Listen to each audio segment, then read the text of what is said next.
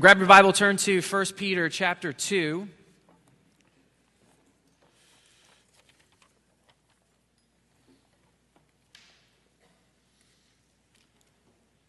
First Peter chapter two.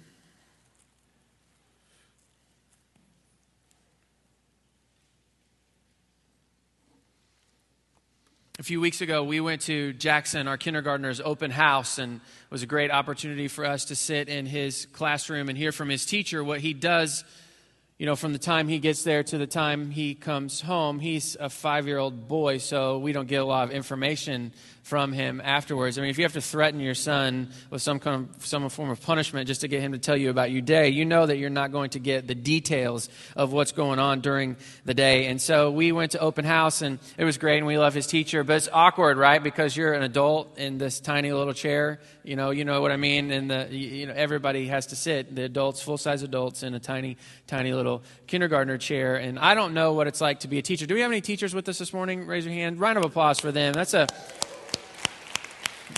That is a, I can't imagine what that's like to be a teacher, especially a teacher of kindergartners, but I'm sure every age. And you know that being a teacher is probably, you know, very rewarding, but it's not necessarily very encouraging. I, I can't imagine that uh, teachers get very many emails from parents that are like, thank you so much. You're the greatest thing that ever happened to our family. There's so much for your time, energy, uh, to teach our children. I doubt that they get very many of those emails. So parentheses, maybe you should send an email to one of your uh, children's teachers this week to just encourage them, because I doubt that they get very many of those. Probably what they get mostly is the kind of emails where as soon as they see it's from a parent, like their stomach starts getting knots in it, because it's going to be a, you know, why did you give my kid a frowny face? He deserves a smiley face, you know. He should have gotten a sticker. He should have gotten two stickers. Why did you give him a B instead of an A? Everyone knows that my son is A plus plus plus plus, and you gave him an A plus. What is your problem? I'm sure that they get a lot of emails like this, but there's one night a year where they get to stand tall and the parents have to sit in those little awkward chairs. I'm sure they live for that moment. Right? But, you know, as a parent, you're in the tiny little chair. You you really don't mind that much, do you? No. You don't ever hear parents coming out of kindergarten open houses going, I can't believe they made us sit in those tiny little chairs. Why didn't they have big chairs for us? Why do we have to sit at the tiny little tables and use the tiny little scissors? No, you don't complain about that. Why? Because you know it's just temporary. It's just a moment. You're just there for a moment. That's not really your place. You know, back at your home, that's your place. At your work, that's your place. That kindergarten classroom, it's not your place. It's just temporary. And that's the word for us today. For the third time in the first two chapters of First Peter, as we've been making it, making our way through it, he's going to refer to us as temporary residents, because he wants to remind them that their time here is just temporary. That this, this experience, our experience here on planet Earth in this moment, it's a good moment, but it's just a temporary moment. It's not going to last forever. As great as these, these lives that we're living are, they won't last forever. This is not our place. We have another place that's coming, and he wants to remind us of that. So the The tension for today is, if this place is for us temporary, it's not going to last forever, we're not going to be here forever, then how does that change the way that we live? What is our relationship with this world that we live in, where our feet are firmly planted? What should that relationship look like? So, First Peter chapter two, verse eleven. He says, "Dear friends, I urge you as aliens and temporary residents to abstain from fleshly desires that war against you. Conduct yourselves honorably among the Gentiles, so that in a case where they speak against you as those who do evil, they may, by observing your good works, glorify God in a day of visitation." So again, he refers to them as aliens and temporary residents. It's the third time he's referred to them as temporary residents. That's how the book starts. Verse one of chapter one, he says, "To the temporary residents of the dispersion in the provinces of Pontus, Galatia, Cappadocia, Asia, and Bithynia." Later on in chapter one, we talked about it a few weeks ago, he says, "Conduct yourselves in reverence during this time of temporary residence." And he says it again here, there's a temporary residence, as aliens, in your version of the Bible may say strangers. Um, now, you remember the context of First Peter. He's writing to this group of Christians in what is now northern Turkey to remind them to remain faithful under pressure. They are experiencing some hostility uh, because of their faith in Jesus. And because they have faith in Jesus, their values are different than the values of the culture around them. What they prioritize is different than what their culture prioritizes. Uh, and so anytime you have competing sets of values, even in our culture, uh, there's going to be conflict. And they were the minority. So when conflict happened between the Christians and everyone else, the Christians were on the losing end of that. They were treated as second-class citizens. And so he's reminding them, hey, I know you're, you're, it's not going well. I know that people are treating you hostile. I know they're treating you like you don't have rights. But remember, this time is just temporary. And in their minds, and hopefully in our minds, those phrases, alien, strangers, temporary residents, should remind us of the patriarchs of the people of Israel, Abraham, Isaac, and Jacob. I want you to turn a few pages to the left to Hebrews chapter eleven. We said it last week and we said it every week, but Abraham was the, the beginning of the family tree, the family of God, the people of God. It started with Abraham when God reached out to him, called him away from his people, away from his city, to follow God into an unknown place. And Abraham was going to be the father of a great nation. And Abraham had a son named Isaac, and Isaac had a son named Jacob. And they are the patriarchs. They're the forefathers of the people of Israel. They're the beginning of that family tree. And this is what Hebrews chapter eleven says about those guys in verse eight. By faith, Abraham, when he was called, obeyed. So when God called him to leave his city and the people that he had known, he obeyed and went out to a place he was going to receive as an inheritance. He went out not knowing where he was going. Verse nine, by faith, he stayed as a foreigner in the land of promise, living in tents with Isaac and Jacob, co-heirs of the same promise. So they live in tents.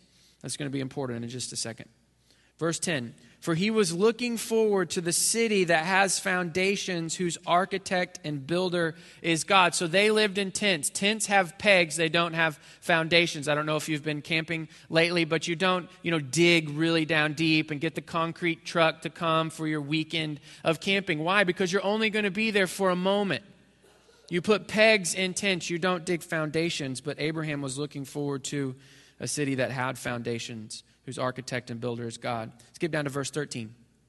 These all died in faith without having received the promises, but they saw them from a distance, greeted them, and confessed that they were foreigners and temporary residents on earth. So God had made them these great promises, but they knew that they weren't going to see the fulfillment of those promises. That was going to be to their ancestors or to the people that were going to come behind him, behind them. Verse fourteen. Now those who say such things make it clear that they are seeking a homeland.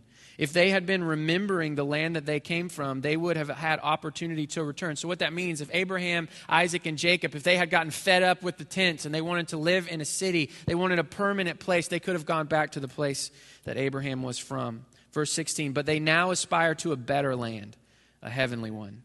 Therefore, God is not ashamed to be called their God, for he has prepared a city for them. So Abraham, Isaac, Jacob, they live in these tents. No foundations, just pegs. They would live here for a while, and they live here for a while, they live here for a while, they live here for a while, and they never had any land to call their own. So every time they put their pegs down into the dirt, they're really putting their pegs down in somebody else's land. Always having to ask, ask permission, ask for protection from whosever kingdom it was. And it was incredibly inconvenient for them. It was the call of God, no doubt, but it was incredibly inconvenient. In fact, Genesis tells the story that when Abraham's wife Sarah dies, he doesn't even have a place to bury her. Now, if you haven't bumped up to death lately, then that's just kind of not a big deal necessarily. Like, oh, he didn't have a place to bury her. I feel bad for him. But if you've bumped up to death recently, you know how incredibly traumatizing that would be. When this person that you have loved your whole life dies, and you don't even have a place to lay her body to rest. The Bible says that he has to ask permission to buy somebody's cave to lay his wife in. It was inconvenient for them. It was a hard life. It was a nomadic life. But they were looking forward to a new city, a city whose architect and builder is God. The book of Revelation tells us that there's going to be a new Jerusalem, and the new Jerusalem is going to come out of heaven. And it says its foundations has jewels all around it. And it says it is arrayed with the glory of God. And that in the new city, the city that's to come, the city that Abraham and Isaac and Jacob were looking forward to, they don't, there's no need for a sun or a moon because the glory of God gives it its light. I want you to turn to Psalm thirty-nine. The psalmists say the same thing, that we're temporary residents just like Abraham, Isaac, and Jacob, but it says it in a different way. Psalm thirty-nine.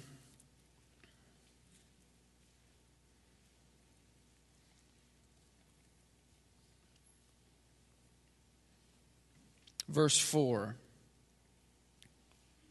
Psalm thirty-nine, verse four. It says, Lord, reveal to me the end of my life and the number of my days. Let me know how transitory I am. So the psalmist wants God to remind him that he's always in transition. You know, as much as we like to think that we have built something, that we have something, that what we have is permanent, that the jobs that we have are permanent, that the families that we have are permanent, that the homes that we have are permanent, that the lifestyle we have is permanent, that our loved ones that we have, that, that those are all permanent, that they'll never go away. As much as we like to think that, we're really just all in transition.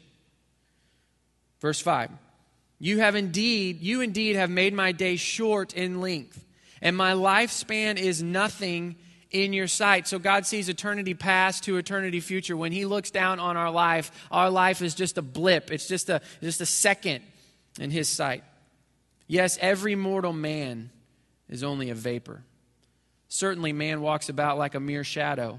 Indeed, they have frantically they frantically rush around in vain, gathering possessions without knowing who will get them. That means we we strive, we work hard to gain, to get, to have. We enjoy it for a moment, and then somebody else will decide what to do with it. I don't know if that's sunk into you lately, especially if you're on the younger side, and I'll let you define how, what it means to be on the younger side. But you have bought, and you have gained, and you have had. And most of our stuff, somebody else will decide, trash or keep, sell or keep, give away or keep. It says in verse five that our life is like a vapor. Every mortal man is only a vapor. I really wanted to bring a vapor up here today. Vapor is one of those things where if I ask you to say, you know, I ask you, what is a vapor? You know, do you know what a vapor is? You would go, yeah. And then I said, explain to me what a vapor is. And you would go, well, Uh, you know, it's a vapor. You would have a hard time wrapping words around it, I think. At least I did, and so maybe I'm just the least intelligent person in the room. But vapor is one of those things that we know, but we don't really know how to explain. In fact, if you go to the Wikipedia page for water vapor, you need like a science degree to figure out even what they're saying on Wikipedia. And Wikipedia was created for people like me who just wanted to know stuff but are not that smart. And I can't even understand what water vapor means on, um, you know, Wikipedia. But I think if I'm getting the gist of it, if we have any scientists, I don't need to be corrected. I know I'm wrong. You know, but I think what it is, is water vapor is the gas form of water, right? And then that gas form of water kind of goes up to the sky, and then it all collects, and then it gives us what we so love in Houston, humidity, right? So vapor is the, the gas form of water or a liquid. And I thought about creating vapors up here, but that was going to require water and boiling and pain, probably, for me, so I, I didn't do it.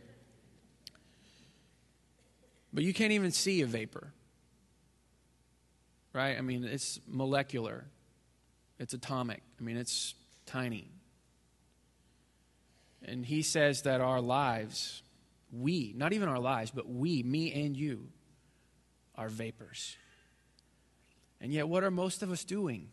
Most of us are trying to wrap our arms around a vapor and get it, and protect it, and keep it, and hold it.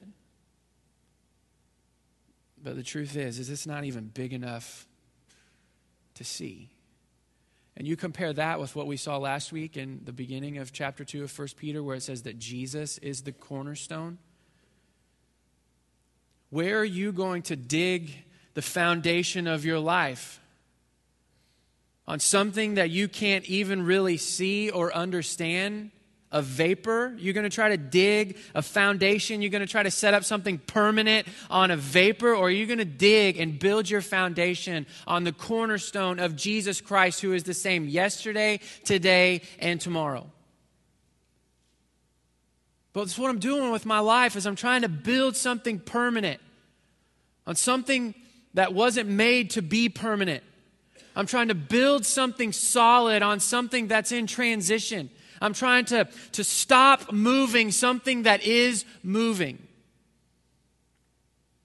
But Peter reminds us today that we are temporary residents. That this is not our place. That we have a better city that's coming. And that better city, it's got a foundation made of jewels. And that better city, it's got streets made of gold. And that better city, it's got gates made of pearl. And that better city has no sun or moon, because it's arrayed in the glory of God. That's different than a vapor. So what we want to do today is we just want to embrace the temporary. Just embrace the temporary nature of your life. And when you do that, man, the chains fall off of you. Your priorities totally get reordered. Because then you start looking at everything you do through that lens. I just encourage you today, maybe before you go to bed, to just get out a piece of paper and write down everything about your life. The choices that you're making, the places that you live, the friends that you have. Just write everything that you think you can write down about your life in a list form, and write it on the left side. And then on the right side, just write really big, temporary residence. And then look back at the left side, and then look at the right side, and then look at the left side, and then look at the right side. Some of the things you're going to go, I've been putting a lot of importance in that, but really when I think of it in the time, in the way that this is just temporary, this is not f- lasting, this is fleeting, then this is not as important. But then some of the things on the list, they're at the bottom of the list, and you're going to think, maybe I've been treating this like it's at the bottom of the list, but because I'm, my time here is temporary, really it's the most important. Your priorities totally get reordered when we embrace that we are in a time of temporary residence. This is not our place. We have a better place. But we're still here. You know, I'm thinking everyone's still here, right? Right here in this moment right now. Nobody passed away in the last few seconds. That would be helpful. That would kind of make it weird for the rest of the time. So First Peter tells us what we should do and how we should live when we embrace that we are temporary residents. He gives us two things, just two really simple things. So back to First Peter chapter two, verse eleven. It says, "Dear friends, I urge you as aliens and temporary residents to abstain from fleshly desires that war against you." Now, to abstain means to hold yourself back. So he wants us to hold ourselves back from our fleshly desires. Your fleshly desires, in case you were going to write something down today, it's the desires of our human nature which has been stained and broken by sin. The desires of our human nature which have been stained and broken by sin. Right? And you can see this in yourself. You can see this in other people. Jackson, he's five.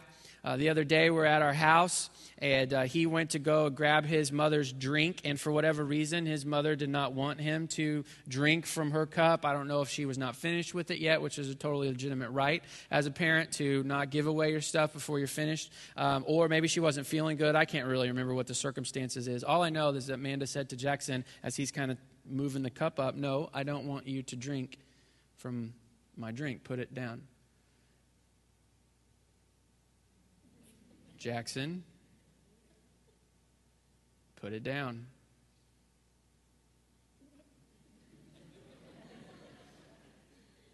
Jackson Jones, don't.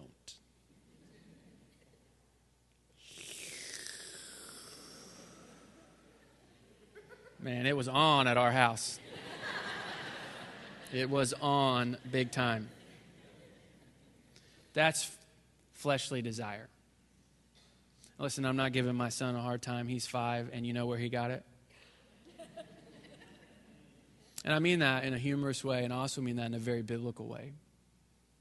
That human nature stained and broken by sin, he got that from his father and his mother. You got it from your father and your mother. They got it from their parents and their parents and their parents all the way back to Adam and Eve. We have passed down and will continue to pass down that broken and stained human nature, and it has all kinds of desires that are against the heart and will of God. That's why in Romans chapter seven, the Apostle Paul, he says, I don't do the things that I want to do, and I do do the things that I'm not supposed to do. There's this something in us that wants to do wrong. That's our fleshly nature, and it says that it's uh, it's a it's, it describes it as it's a war, right? Look what it says. It says that the desires that war against us. It's warring against us. Our spirit wants to do what's right. Our spirit wants to follow God. Our spirit wants to obey what God has said in His Word. But our fleshly desire wants to do something other than that. And He encourages us to abstain from that. I want to show you just a list in the New Testament of some uh, potential uh, fleshly desires. Turn to Galatians chapter five. So this is not an exhaustive list of fleshly desires, but they are, this, is, this is a demonstration of those. And I think probably all of us can find ourselves in here. I know that I can. And I just wanted to go through them really quickly so that we all know and see in ourselves where our fleshly desires are, so that we don't just assume that we know what they are and we're abstaining from them, but to really see them in print is really helpful, I think. Verse nineteen of chapter five of Galatians says, now the works of the flesh are obvious. Now, what that means, that means today, if you have secret desires, secret fleshly desires, hello, they're not going to be secret forever. They're, the works of the flesh are obvious, meaning I don't care how hard you try. I don't care how much you try to push down your fleshly desires. Apart from the a work of the Spirit of God, those secret desires will come out somewhere. And usually, because we've kept them secret for so long, and they've grown and they've grown and they've grown and grown. When they are revealed, it's over. Destruction has happened. But the works of the flesh are obvious. And then he lists, begins to list them. First, uh, he starts with um, sexual stuff. Sexual immorality, moral impurity, promiscuity. Now, sexual immorality, it's just a general term. Uh, for um, any sex outside of a, the marriage of a man and a woman. So it could be two people sleeping together. It could be a homosexual relationship. It could be an adulterous relationship. It's just a catch-all term for sexual immorality. It says it's a work of the flesh. Uh, then it says a moral impurity. Moral impurity is unnatural vice, unnatural sexual vice. That's pornography. Aren't you excited we're talking about these? I'm really, I felt really happy about talking about these. No, I'm incredibly uncomfortable. I just want you to know that. But they're in the Bible, so we're going to talk about them. Any unnatural sexual device. Pornography, that's um, staring at the E S P N body issue, hello, uh, the uh, Sports Illustrated swimsuit edition. It's really enjoying um, television shows on H B O, Showtime, and whatever that have a lot of nudity in them. You say that's not why you watch it, but secretly it probably is why you watch it, because anytime we put it, something in a story, then somehow it's more acceptable to us. I don't know why that is. Those are unnatural sexual vices. That's moral impurity, and they're works of the flesh. And then promiscuity. Promiscuity is just those first two things, and you go public with it. You go bold with it. Things that should be private, you bring out into the open. You're proud of it. Promiscuity, sexual immorality, moral impurity, promiscuity. Now listen, I know that... Um, Anytime we start talking about that stuff, it's it's super uncomfortable, and it's always personal. It's always personal. You can't talk about that those three things in a vacuum and be objective about it. Because either you have personal experience or you love and know somebody who, who does. And the Bible says that sexual experiences, they have a binding nature. There's a one flesh thing to them. So you can't separate yourself from the idea. And so it's personal. And I understand that. And I always, as a church, want us to be um, discerning about the difference between condemnation and conviction. Conviction is right now, if one of these things or, or uh, the specific details of one of these things, if it applies to you and you feel bad about it, that's the Holy Spirit of God doing a good work inside of you to confront you with your own sin. And listen, we're going to get to a bunch of other stuff that I have been confronted with this week. And so this is, we're not picking on anybody. But when you're confronted by the Holy Spirit, that's conviction. So if you are involved in something like this and you feel bad, that's a good work of God. And so if you feel convicted about anything, not just these things, that's a good thing, and you want to respond to that, and you want to repent of whatever it is and move forward in the power of the Holy Spirit to change. That's a good thing.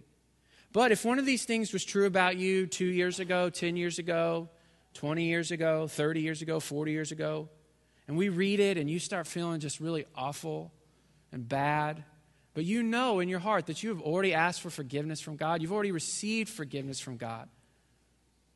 You've made your peace, you've repented of your sin, and you've moved forward in the power of the Spirit and changed, then you don't have to feel bad about that anymore. Will you regret it? Yes, you'll always regret it. But you don't have to be condemned. And when that kind of feeling comes over you, if this is something in your past, then just glory in the grace of God. Thank God for His grace and mercy that none of us could stand before Him without His grace and mercy. So we want to discern the difference between conviction and condemnation. Then he moves on. Verse twenty, idolatry. Idolatry is the brazen worship of other gods. So you right now are worshiping something other than the one true God. You're giving your life. You're making sacrifices to something besides the one true God. And then sorcery. Sorcery, I love this definition. I read it this week. It's not mine. Is the secret tampering with the powers of evil.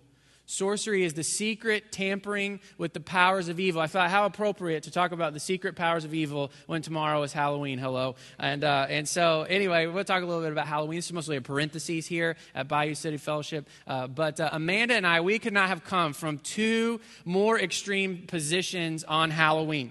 Right? Amanda came from a spiritual background where um, they just didn't do Halloween. They did uh, church stuff, fall festival, harvest festival, all those different things. You know, none none of the Halloween stuff. And that's great. And you may be like that today, and that's a, that's fine. And any, wherever you find yourself on a spectrum of, of really anything, you want to have your conviction. Don't do anything against your conscience, and then just ask, offer grace to those who disagree with you. Right? But I came from the opposite. The opposite end of that. In fact, we had Halloween parties at my church. Like at the church, not fall festival, hello, no, Halloween, straight up Halloween parties. And we had costume contests, and you could win the costume contest as a vampire, as a scary monster, as a ghost, as a zombie, as a mummy, Frankenstein, you name it, you could win it. If your costume was good, they didn't care what it was. They were going to give you the prize. Right, so I came from that background, and I think in Houston, like, that's just like a no-no. But in Missouri, twenty years ago, that, that was rocking, and it was fun, and I won a lot. My mom's here today, and uh, she made incredible costumes. I went one time as McDonald's French fries. I won. I went one time as as grapes, like literal grapes. Like, I had grapes. It looked like a bunch of green grapes, and I won. It was amazing, and she made all this stuff. It was really unbelievable. I went to another Halloween party back in Missouri. Pray for Missouri. I don't know what their problem is.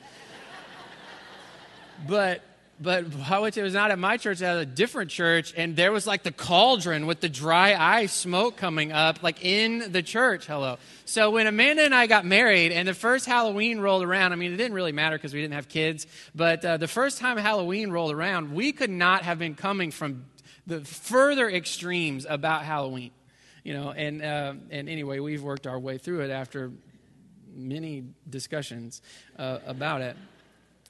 Yeah. And so I don't know where you're at on Halloween. And again, this is parentheses. I just wanted to say it. This is our first Halloween as a church. And um, but I wanted to tell you what we're going to do tomorrow night. And again, you do whatever you want to do. You don't do anything against your conscience. Okay, you be obedient to God however He's called you and led you. But what we're going to do is we're going to turn on a bunch of lights in our house tomorrow. And we're going to dress our kids up as uh, Butterfly Princess and as Optimus Prime. And one of us is going to sit at our front door, not behind our front door, but on the porch of our home, and we are going to greet every one of our neighbors as they come to our house. There's one night a year where my neighbors will come to my house. And then the other is going to take the Butterfly Princess and Optimus Prime, and we're going to knock on every door on our street. It's the one night of year that I can knock on the doors of my neighbor's house without any negative ramifications. And the Butterfly Princess and Optimus Prime are going to open their bag, and people are going to give them candy. And then they're going to hold it out there for a little longer for a little extra piece of candy. Because here's our heart. Our heart is, I have met more of my neighbors and built more relationships in the last two Halloween nights than I'd have in three and a half years of living on my street. And so for me, it's just smart stewardship of the place that God has planted us on our street. And so that's what we're going to do, to meet our neighbors, to re-meet our neighbors, to learn names where we've met them and we've forgotten their names, so that we can build relationships where we can love and serve them in Jesus' name moving forward. And so I, that may not apply to you. There may not be a butterfly princess or Optimus Prime in your house anymore, and that's great. But I would just ask you to consider as, as a, a, a person in the body of Christ in this city, planted in your neighborhood, to maybe instead of shutting your door and sitting and watching T V, to get your lawn chairs out in your front yard and be the most friendly person on your street, so that tomorrow they may not have caught your name, but they'll know, hey, that lady that lives at that house, she thought my costume was awesome. And I want to smile at her when I see her, and I want to wave to her when I drive by. And maybe God might open a door for you there. And so that's just a little parenthesis on Halloween. But again, I want to say to you, you don't go against your conscience. Whatever God has put in your conscience, you obey that. That's more important. But that's what the Joneses are going to do tomorrow night, in case anybody cared. But that doesn't really have that much to do with sorcery. Again, sorcery is the secret tampering with the powers of evil. And I just want to say this because we don't we don't bring it up a lot. But don't be naive. Just in the way that you live, don't be naive. There are spiritual forces of evil out there. And listen, that's according to the Word of God, not what I saw on the news. That's that's according to the Word of God, not something I read on the internet or a story that somebody told me. There are spiritual forces of evil out there, so don't be naive. And don't unnecessarily open a door to allow their influence on your life. They already hate you. They already are attacking you in some way. Don't go to them and open the door. Be discerning about the way that you live. Listen, for some of us, for me, that means monitoring what I let come through a forty-inch box in my living room.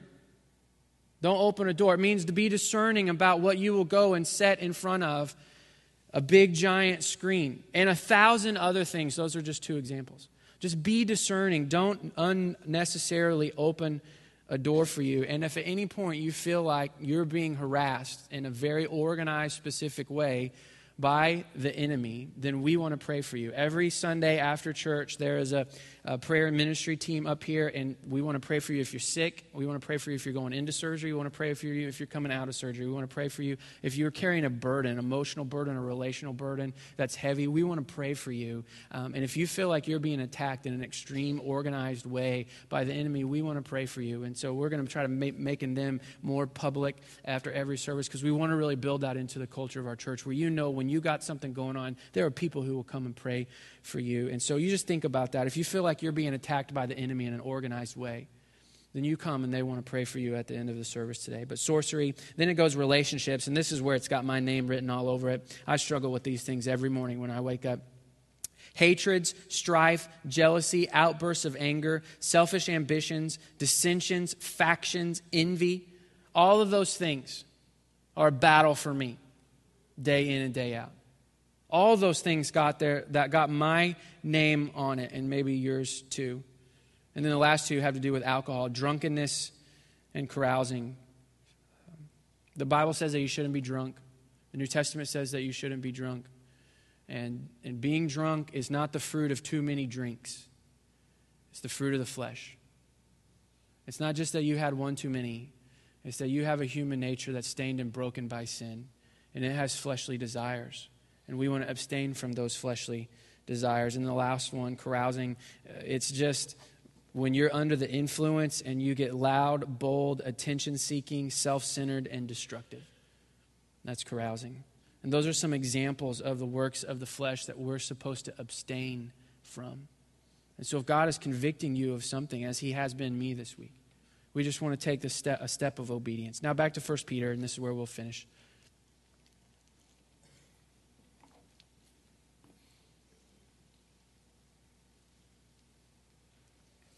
First Peter chapter two, verse twelve. Conduct yourselves honorably among the Gentiles, The Gentiles, that's unbelievers. That's people who don't share their faith in Jesus. So that in, ca- in a case where they speak against you as those who do evil. Now again, remember that they have a set of values because of their faith in Jesus that the rest of their culture doesn't have. And so those cultures are clashing. They're the minority. And so they're really being picked on. They're experiencing hostility. And in some cases, that's just in the marketplace. That's just gossip. That's just their neighbors. That's just regular people. And then other times we see in the New Testament, it goes to a governmental level. But they're experiencing this hostility because of their faith, and they're being accused of, of, of things they, they didn't do.